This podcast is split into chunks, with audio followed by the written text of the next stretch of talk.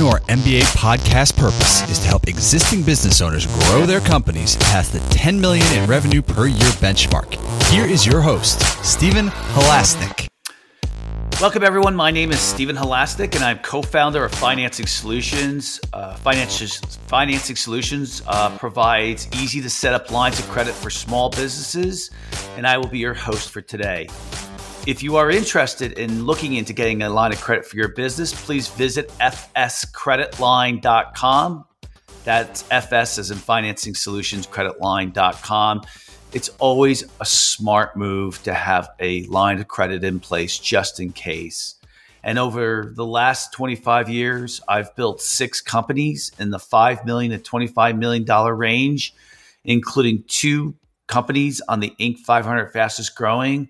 And I can't tell you how important it has been throughout my lifetime that I've had lines of credit to turn to in case of emergencies. And that's why we created Financing Solutions. I would tell you that I love learning from people with business experience. And today I'm excited to be speaking with John Finn from Tougher Minds. Dr. John Finn founded the award-winning Tougher Minds consultancy and has 3 psychology-related degrees, including a PhD. Having trained and coached over 10,000 people, he has worked in performance psychology, resiliency, and leadership science for over 20 years. John also wrote his best-selling book, The Habit Mechanic, which has proven to change people's lives. People have said it is a manual for life and a toolkit for business success. John, welcome to today's Entrepreneur MBA podcast. Thank you for having me, Stephen. So today's topic really is a lot of it's based on your book, and so today's topic is Habit Mechanic, how business owners develop resiliency teams and leaders. So have you found that through your consultancy, the people you coach, the people you work with, that the lessons that you talk about in Habit Mechanic are just so evident?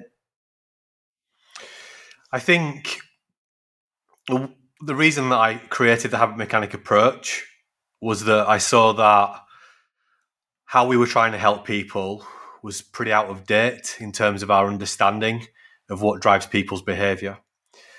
So what I see is when you actually show people how their brain works, and what are the factors, the behavioral science factors that drive their behavior, it gets a lot easier not only to manage yourself, but to create cultures where you can help your people to really thrive in what is, a really challenging world that we live in. You find that business owners in general are not good. They don't like applying science to practical theory, practical advice. They don't like do you find that they're like, oh, that's kind of hogwash, or, just give me what I need to do, right? Yeah, I think a really good example here is sports science, which has really transformed player fitness levels in all elite sports over the last 15, 20 years. Before that, how did you get your players fit? Well, you ran them around the park. You did all these old school things, and retrospectively, when we look at those things through a scientific lens, they weren't all really smart things to be doing. And I think you're right, Stephen, is that because we haven't really thought about behaviour scientifically a lot in the past, that everyone's got an opinion and everyone's opinion's valid. Well, it turns out that it isn't. And when we started to look inside the brain, and we've only had the tech to look inside the brain for about 20 years or so, we've got this technology called functional MRI scanners. It allowed us to look inside the brain in real time for the first time ever. We got that tech in affordable formats about 20 years ago. And when I was at school, and when you were at school, Stephen, even the top neuroscientist in the world didn't think that brains changed very much after you'd stopped physically growing. So we've all been conditioned to have these certain beliefs about humans, what humans can do or can't do. And when you start to look at what the neuroscience tells, what the behavioral science tells us, it can just supercharge everything that we're trying to do. I see that the biggest, well, recent surveys show that at least 50% of businesses want to get better at managing change. And I see that where they invest their resources in managing change, it tends to be very process orientated when you look at the big change management consultancies. But actually the thing that's driving your business is people's behavior. And there's a science that we can tap into to actually help us to make it easier for our people to be at their best every day, for our teams to be at their best, for our leaders to be at their best. So yeah, I think there is a bit of a barrier, but actually when you start, you know, the Habit Mechanic, it's 107,000 words. It took over 20 years to create.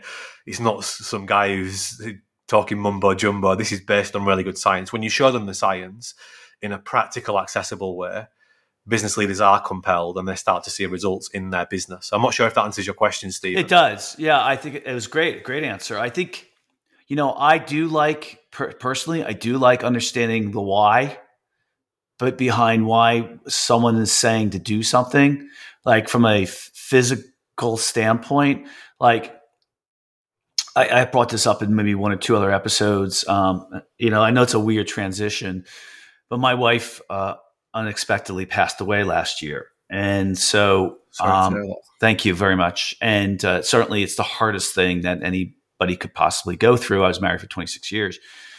And what my advice, what I asked of my psychologist, my grief psychologist to do to help me was I said, I want you to tell me the science behind what I go through. So she's great at it. So, you know, a lot of it, like, and I study on my own too, and I read and go to a support group, and you know, you learn about how different parts of the brain, how it affects grief and why you feel the way you feel from a anatomy standpoint.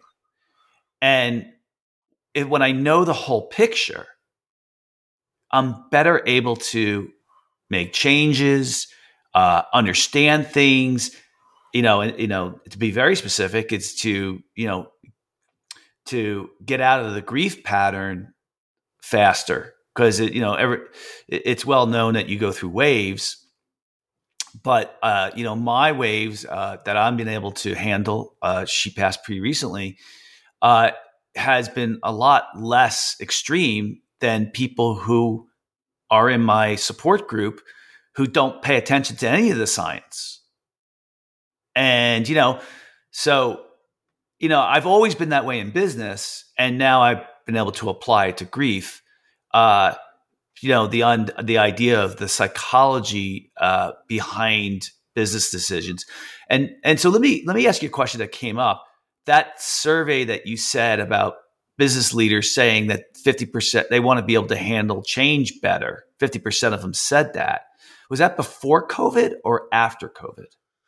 That was, a report before COVID, actually, by PricewaterhouseCoopers. And I can only imagine it's accelerated since that's then. What I was thinking too. I mean, you know, I think that change has, at least I'm 57 years old, and the amount of acceleration of change in my lifetime is unbelievable, right? And one of the reasons why I do very well is because, and not just because I not only in business, but it's in grief, I handle change really well. And but I'm sure with the COVID situation, everybody's looking at this and saying, you know what, the amount of change that's going on in our lives, period, regardless if it's war, economy, trends, well, you know, whatever it is, you know, how do I deal with this? Yeah, well, the only constant in the VUCA world, which I'm sure is a term your listeners are familiar with, is change, and it's getting faster and faster and faster. The big change at the minute is a hybrid workplace, or whatever you want to call it. We're changing the way we're physically working. And we've got what I call a learning war going on, where we've got big business in the attention economy trying to direct our attention onto the things that help them to monetize their products. And they are very often not things that help us to be healthier, happier, and at our best. So we're being conditioned to pay attention to things and do things. And what I hear constantly from senior leaders in businesses, here are the two problems we've got. One is we know what we want our people to do, but we can't get them to do it. And then very specifically, the thing that we can't get them to do is more reflective, focused, clever problem-solving work. Everyone's been sucked into busy short-term gratification loops, I think largely because of the tech interfaces we've been using, and it's addictive. And the trouble workforces have is that more and more of that work is becoming automated. So the things that give us immediate gratification and that satisfy the limbic regions of our brain are increasingly becoming automated, and we can do them with technologies. We don't need our people to be doing those jobs. We need our people to be stepping back, thinking properly. And I think one of the basic things I'm sure you've learned about, Stephen, in your journey is if your brain isn't working properly, you're not going to be able to do anything cleverly in the way that you think. Because if your brain's not working properly, you're just going to be doing these basic survival type habits, which are worrying and dwelling and beating yourself up, and you build the habits of doing that. And what we need to be helping our people to do, therefore, first and foremost, is getting their brain to work properly. And what we've seen in the pandemic is, some people not even leaving the house for a week, some people working in bed, some people not starting work until 11 o'clock at night. And, no wonder they can't turn up or be focused in a 9 o'clock meeting. So we've got to help people to get their brains working properly.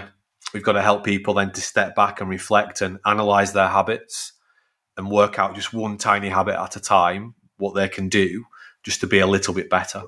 So if you want your business to get really good at change, it's about empowering your people to get good at changing themselves, making these tiny little adjustments, which is essentially building new habits. So let's get into the real practical end of this. If you were, you're running your own business right now, so you are. What's the number one thing that you would do to build a resilient, a good team, and a good leader? To me, those are really three different categories, honestly. Building resiliency, building teams, and building leaders. I mean, I think you have to have a strategy that's different for all three of those things. I mean, would you agree with that or no? Well, there is some crossover because they're all driven by human beings. If we're thinking about the resilient individual, teams are driven by humans, leaders are humans. So they're all run by a brain. The brain is our brain has evolved to do certain things. And our behaviour is driven by certain things. When I say behaviour, I just mean what you think and what you do. And I think the first thing to recognise, and this is the reason why most change fails, is because we significantly underestimate the power of, or we significantly rather overestimate the power of conscious behaviour. And we underestimate the impact of unconscious behaviour. So we think if they know it, we've told them what to do now, this is what we're going to be doing, we're going to be doing it this way now, they'll do it. Well, we don't know what we don't do what we know we should do. In the UK, more people than ever before know that they should eat 5 portions of fruit and veg a day. And they most agree that's a good idea. And we should walk 10,000 steps a day. Most agree that's a good idea. But last year, the NHS, which is our National Health Service, which is the biggest company in Europe, spent half of its annual budget on diseases that emerge because people don't eat 5 portions of fruit and veg a day and they don't walk 10,000 steps. So we have to recognize that most of what individuals are doing, teams are doing, leaders are doing is unconscious, mindless behavior. And we would understand that at least 98% of it is mindless. So we call it a habit. We're just in these habit loops. So they're all running on habits. So that's a commonality between all of the three groups. If we think about the individual, the first thing we want to do to help the individual work well is help them to get their brain working properly, which means they need good sleep, good diet, good exercise habits, but they need good social connections at work. They need to feel safe. They need to feel like they're respected and they're trusted. And if you don't have those conditions at work, people's brains are not working properly. And because the only constant in the modern world is change, if our people's brains are not working properly, they're not going to be able to use the part of their brain, their prefrontal cortex, that allows them to think creatively and solve problems.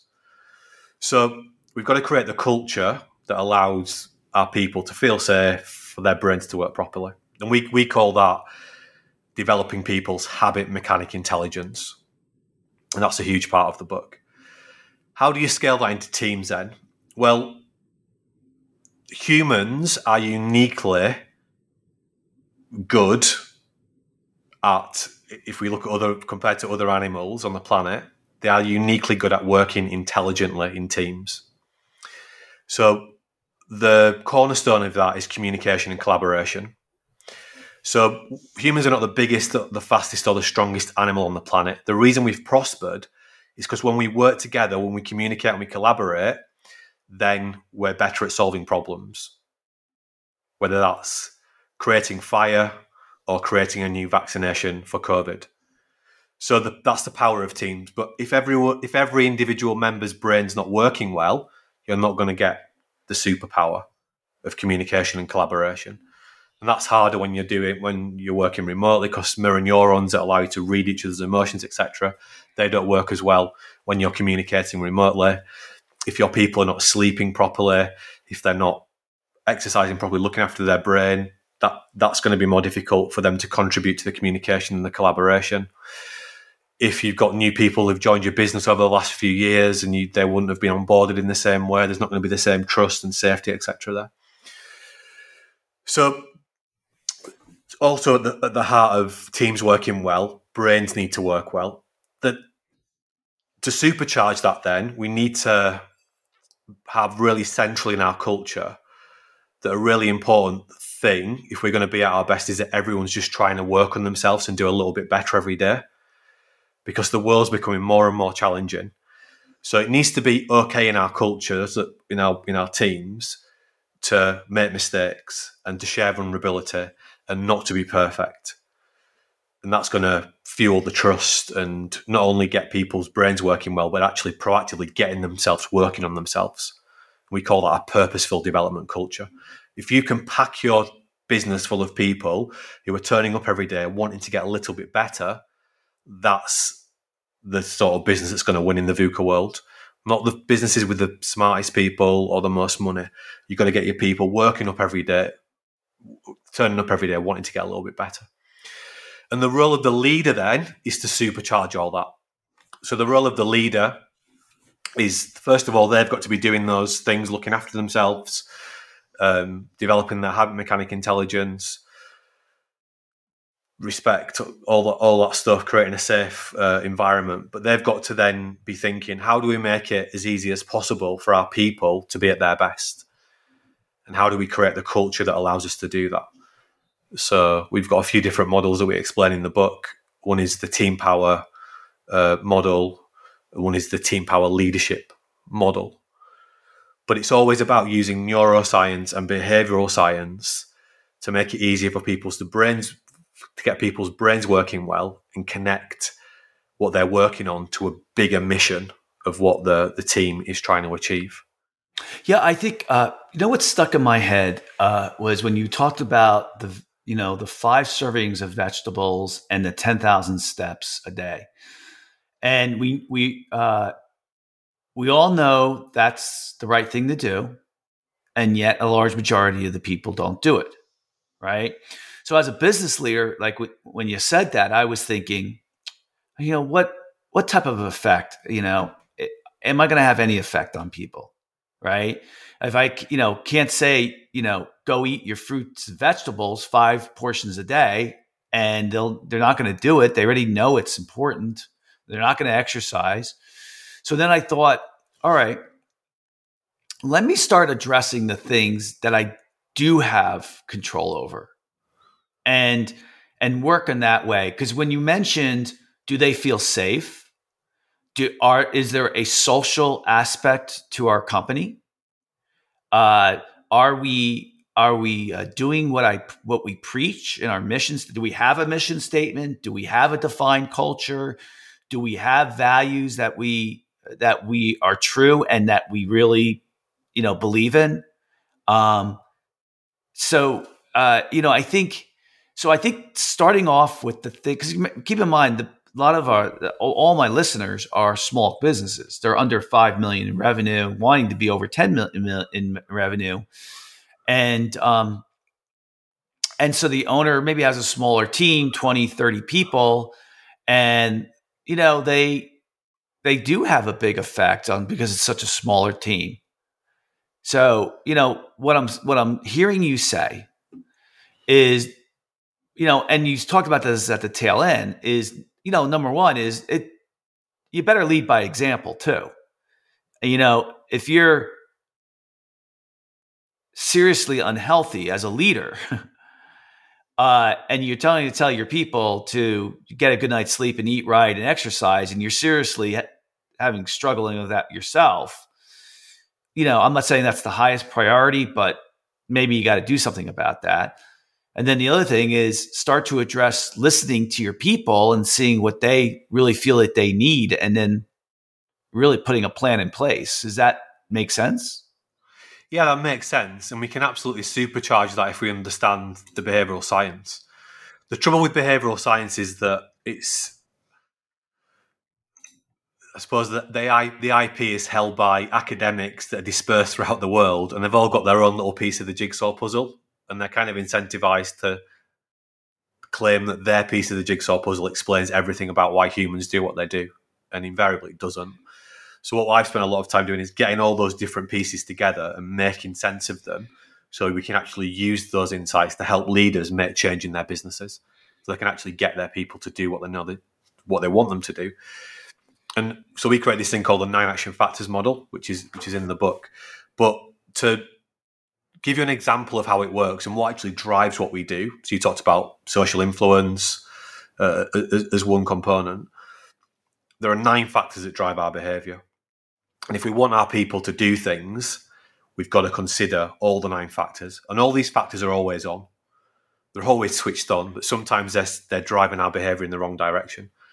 And the sort of behaviours we want our people to adopt are what I call complex behaviours. So more strategic thinking, more better leadership development. These are complex behaviours. Simple behaviours are if you want your people to check their phone more at work and to eat more donuts and to watch more Netflix. Then you don't have to worry too much about behavioural science then, because it's already on your side. So that behaviour is very limbic region friendly. So a good example of a complex behaviour that we can use to think about the 9 action factors is a learning to drive example, because learning to drive is a complex behaviour and it's something that most people have done. So when you learn to drive, let's think about all the factors, all the 9 factors, and how they're activated or not to help you to learn how to drive. So the first factor is what we call the mindset factor. If you don't believe you can learn to drive, you'll never be able to do it. So you need people in your organization that have what we call a habit mechanic mindset. They believe that they can change. They want to change. They're open-minded to that. The second factor when you're learning to drive is what we call the tiny factor. You accept when you're learning to drive that after the first lesson, you're probably not going to have driven anywhere, and it's going to take you 6+ months and 65 hours worth of lessons. Whereas with other change we're trying to create, if we haven't done it after the first week or so, we give up and we beat ourselves up, both at a personal level and an organizational level. So we can change, but we have to break it down into tiny little steps. Yeah, know where we want to get to, know what the top of the mountain looks like, the mission, but recognize what are the tiny steps that are going to get us there. Then we've got to think about what we call personal motivation. If you've learned to drive, there was a bigger reason why. I had to get the kids to school. I had to get to work. I wanted to be the first person in my peer group to do it. So if you can connect the change you want your people to make, or you want to make personally, to bigger, more meaningful goals, that's going to make it easier to make the change. The next factor is what we call knowledge and skills, personal knowledge and skills. So that's why you have driving lessons, because without you may have all the motivation in the world to want to learn to drive, but without getting new knowledge and skills, you're not going to be able to do it. So often the things we want our people to be doing differently, they need more knowledge and skills to manage stress, to be a great leader, to be more productive. Mm. And closely connected to that is the next factor, which is called community knowledge and skills. It's really helpful if you're learning to drive, if your parents know how to do it, because they can give you some advice and they can take you for a free driving lesson in the supermarket car park at the weekend. So it's helpful if whatever we're trying to learn how to do, people around us know how to do it as well. That's why we create really simple language out of quite complex neuroscience and behavioral science concepts so people can readily share them. The next factor which you talked about is social influence. So if you think, if your father doesn't believe the speed limit is a valid idea, when you're learning to drive, that's not going to be a great role model for you. If your mother doesn't believe in car insurance, it's not going to be a great role model. So we are influenced by what people, important people in our lives are doing. So we've got to make sure that we use that factor to harness positive change. The next factor is reward and penalty systems. If you drive well, you get rewarded, you get your license, you return your license, your car insurance goes down. If you drive poorly, you get penalised. You might not get your license. If you do, you get points, you get monetary fines, your car insurance goes up. Eventually, you lose your license. So we've got to think, what are the rewards for adopting this new behaviour? What are the penalties if we don't? Then we've got triggers on my driving that remind us to drive safely. So there's a ping, ping, ping now if you don't put your seatbelt on. There's a speedometer in your car telling you how quickly you're going. There is a line in the middle of the road literally reminding you which side of the road to drive on. There are police cars, there are traffic lights, there are speed cameras, all designed to remind you what to do because governments know most of driving is habit. And when you remove those triggers, things go to pot. And the final factor is what we call brain states. So if you learn to drive when you're sleep deprived, it's going to be hard to do it well. If you learn to drive and you don't feel safe with your driving instructor, it's going to be hard to do it well. So that's the behavioural science, Stephen, that's driving our behaviour all of the time, yet it's largely invisible to us. When we understand what it is, we can start to harness it and tap into it. And that's what the habit mechanic approach is all about. So first of all, to become a habit mechanic, you learn how to use that science to influence your own behaviour. And then you become a chief habit mechanic, which is also in the book, which shows you how to use exactly the same science to create a culture that makes it really easy for your people to do the things that are going to help your business be successful. Are you seeing, like, let's say the business owners and the leaders of companies that are not huge, smaller companies, I'm sure they don't always bring you on board. Maybe as a coach, they might do that. But if over 50% of the leaders are saying that change is their biggest problem, and what we're saying is prioritize what you think you can affect to help improve the quality of the work that your people are doing. And are you seeing that the business leaders are saying, I need a mechanism, I need a habit mechanic, so to speak, to address change as my number one priority? Is that what is that turning into, like, is addressing having our people deal with change well a high priority amongst business owners? I think it absolutely is, but they can't articulate it like we are now because we haven't really thought about this as a science before. Where so they see a problem. And then you're able to say, well, it's because your team isn't accepting change really well. Yeah, it's because, look, these action factors are all in this direction. I was doing a coaching session this morning with a very senior leader in a big organization, not a small one. But she was describing to me this problematic direct report that she's got. And actually, it turns out that the company is... So this person's behaviour is really problematic, and it has been for a long time. They're pivotal to the business because of the knowledge they've got. The company gave this person a financial incentive to stay in the business. So they're rewarding the bad behaviour. They don't think of it like, well, that's what they're doing. This guy's been told, all right, what I'm doing is great, fantastic, you're giving me more money to do it. So I honestly think, Stephen, that until very recently, the ability to be good at making change in your business wasn't all that important. you could kind of wing it a little bit. And sometimes if what you tried worked, great. If it didn't, not such a big problem. I think post-pandemic, it hasn't become an optional extra anymore to be good at change. Everyone must be good at change. And I haven't seen an approach like the Habit Mechanic. Remember, this book's only been out 7 weeks or so. Oh. So it's this is brand new, and I don't hear anyone else talking about this in the same way. Even from the behavioural science lens, people say, oh, yeah, behavioural science, we know this, we know that.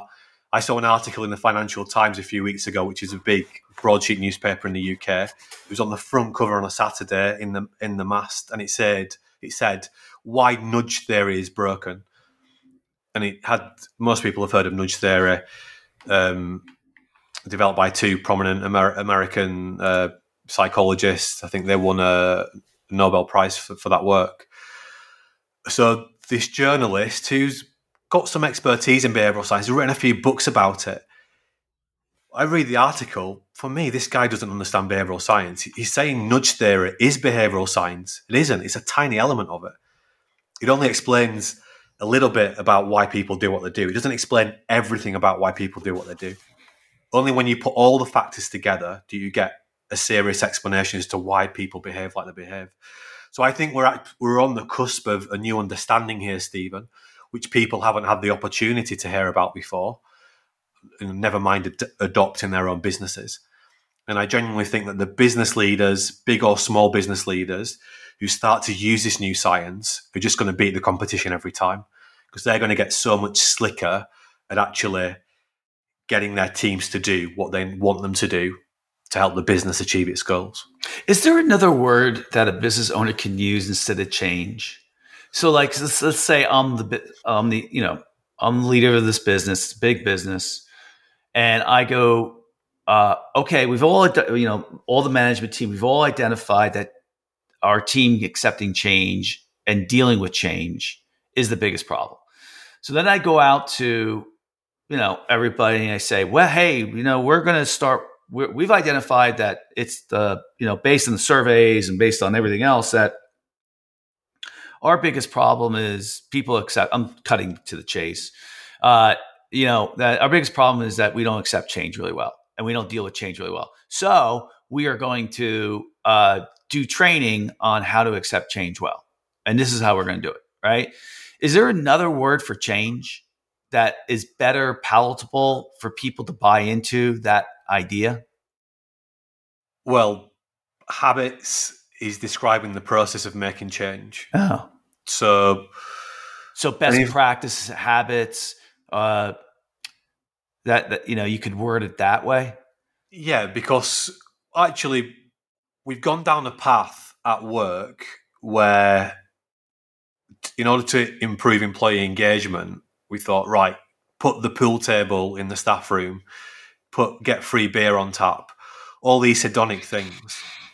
But actually, that doesn't make people happy. It might make you feel better in the short term.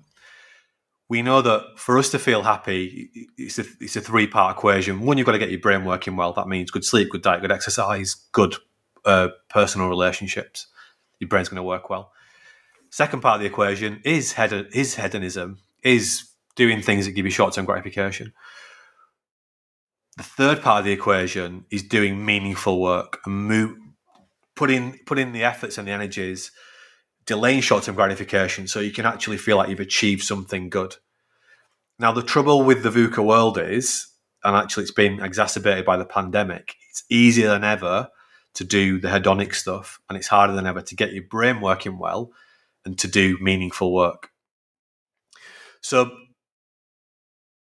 the way I understand it is, if you want to have engaged employees that feel good about working for you, that actually fulfill their roles and responsibilities and help your business to thrive, it's essential that we get them working on themselves so that they are growing and they are feeling better about themselves and they are turning up with a better brain to contribute to what's in the business. Well, maybe in that case, you don't make a standard training course across the company wide.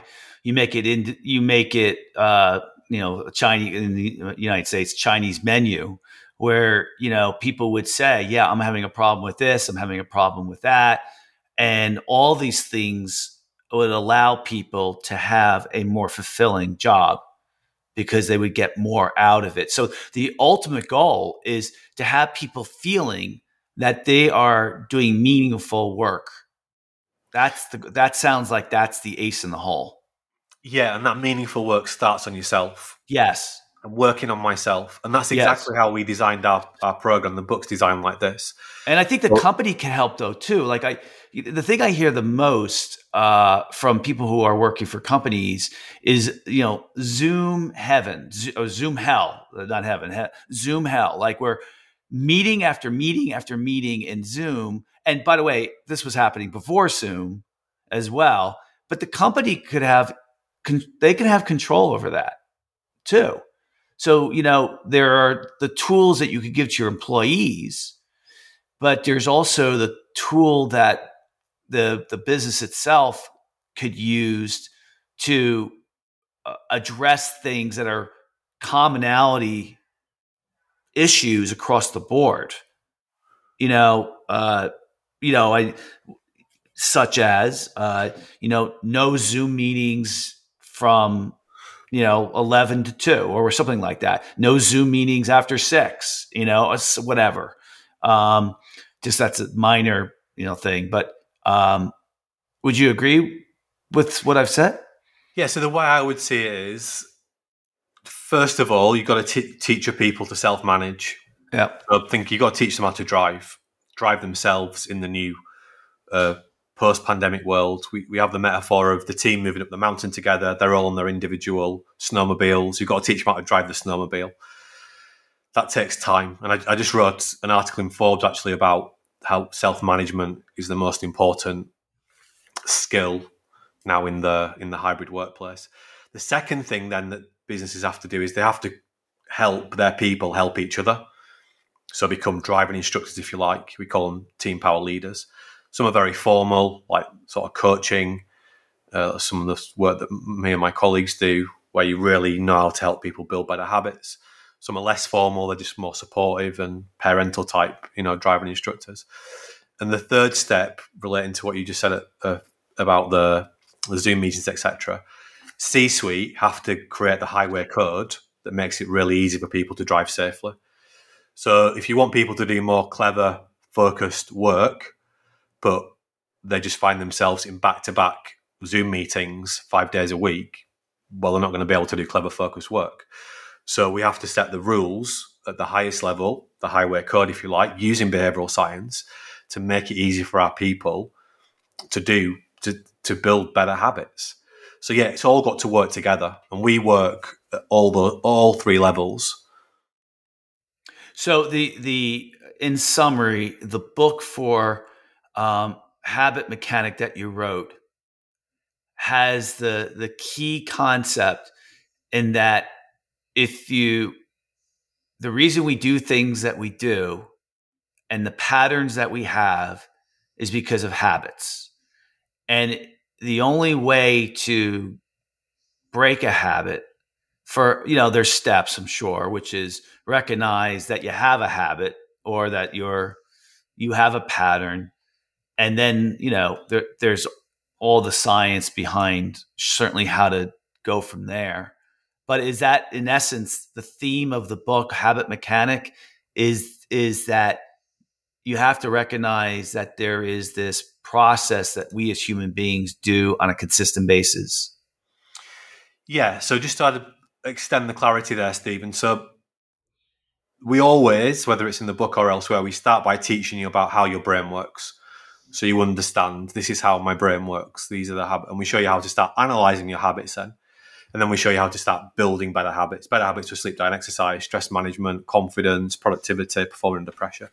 Once you can do that yourself and you're working yourself, the next step, which is the final part of the book, is, well, how do I then create a culture that makes it really easy for my people to continue doing that, not just individually, but working together as well and working on the problems our business is trying to solve for the business or for our clients. And so you then learn to become a chief habit mechanic. And the book shows you exactly how to do that. So that, yeah, Got to learn about how you work, analyze your own habits, start working on your own habits, and if helping others do better is a priority for you as well, learn how can you use the behavioral science to make it easier for people to keep to doing that individually and collectively in a way that helps your team actually achieve its objectives, in a way that, you know, whatever the objective is today, it's probably going to change a little bit in 6 months because that's the way the world is going. There'll be a new technology that comes in. So we're always changing, whether we like it or not, because we're being conditioned by, you know, people change to adopt Zoom or Teams or not to go to work anymore. But it seems much easier for us to make changes that are really unhelpful for us being healthy, happy, and at our best in the 21st century life, because we've been around for over 300,000 years and we're designed to survive. So if we want to help people to be at their best in the modern world, then we need support. You know, this should be taught at schools, but it isn't, because it's, you know, it's pretty new insight. And the science is very complex, and that's why it's taken me and my team 20 plus years to put it all together in a really accessible way that people can actually use in their daily lives, individually and collectively, and not just at work. You can use it at home. We teach this to little kids as well.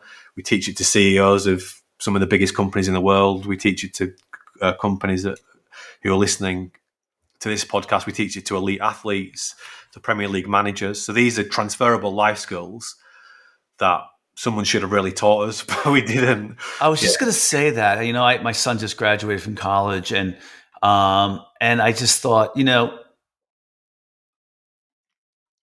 college is, you know, I read an article for the first time, college enrollment went down, and, you know, there was a multitude of factors involved, and, you know, these colleges, they just have to start getting more aggressive about the learning that they're doing, and more progressive. And, you know, maybe they got to start not addressing the intelligence part of the human being. Maybe they need to start addressing the habits, the soft skills, you know, all those things, to really make a big difference in someone's education of their life. Yeah, and that's why I'm very passionate that habit mechanic intelligence, which is absolutely the core of the book, is the most important intelligence we can learn. I get it. And in the book, we break down learning and how it happens and our misconceptions about it. We're all learning all the time. Nothing I learned at university, I've got 3 degrees. Well, I say nothing. The vast majority of it I could find on Google now. You know, knowledge now, we live in a knowledge economy. So, yeah, the institutes can't be about knowledge anymore. They have to be about helping people to develop and adapt. And if I was a university, I'd have the habit mechanic curriculum as this is what everyone's doing when they come in. This is how we do it here. These are your skills for life. They're going to not only supercharge how they engage with the programs at university, what they get out of university, they're also going to supercharge what they get out of the rest of their life, because these skills are more important than ever before. We don't have the factory model anymore where you learn your skill when you're young, or your trade, and you just keep doing it until the day you retire. Now we live in a world, you know, the 100-year life where our young people are going to have several careers. They're going to have to keep retraining. So, yeah, absolutely fundamental. Well, that's all the time we have for today. It was great discussion. I really like your book, and, you know, I'm definitely going to read it. I think everybody should. I agree with you, and I think it is the basis for everything that you do, is they understand how the brain works and why you do what you do. So I'd like to thank so very much John Finn from Tougher Minds for coming on to today's podcast. Just remember his book is Habit Mechanic. And if you like today's podcast, please feel free to share it with a friend, and also subscribe on your favorite podcasting app. And also, please, as a favor to me, you know, the Entrepreneur MBA podcast has grown tremendously. And what really helps us, if you can put a review in for us, it really helps the algorithm tell other people about us as well. And if you like, if you're looking for a line of credit for your business, please feel free to give us a call at 862-207-4118, or visit our website at fscreditline.com. That's FS as in Financing Solutions, creditline.com. John, if anyone wants to get in a hold of you, how would they go about doing that? If you visit the website, which is tougherminds.co.uk, just contact us through the website is the easiest way to do it. Yep. Again, that's tougherminds.co.uk. Yes. And it's good stuff. And John, thanks so much for coming on today. No, thank you, Stephen. I'm also quite active on LinkedIn, so please connect with me on LinkedIn. Very good. So today, a summary, just the thing. I think there's this really famous book that I actually know the author. It's called "Start with Why." It's an older book. It's written by Simon, it is. I think it all starts with knowing why you're doing something. And to me, what I got out of today was knowing how your brain works is the very start of why. And why you do what you do, starting off there and then working from that point of view. So I think John's book would be a really good read for any business leader. So other than that, I want to wish everybody a fantastic day. Please take care of yourself. Life is more than just your business. And I know how we all think, our business is our baby, but you have to take care of yourself. So make sure you get out there, exercise, eat your 5 vegetables, and get plenty of sleep. The rest will come. Everybody have a great day.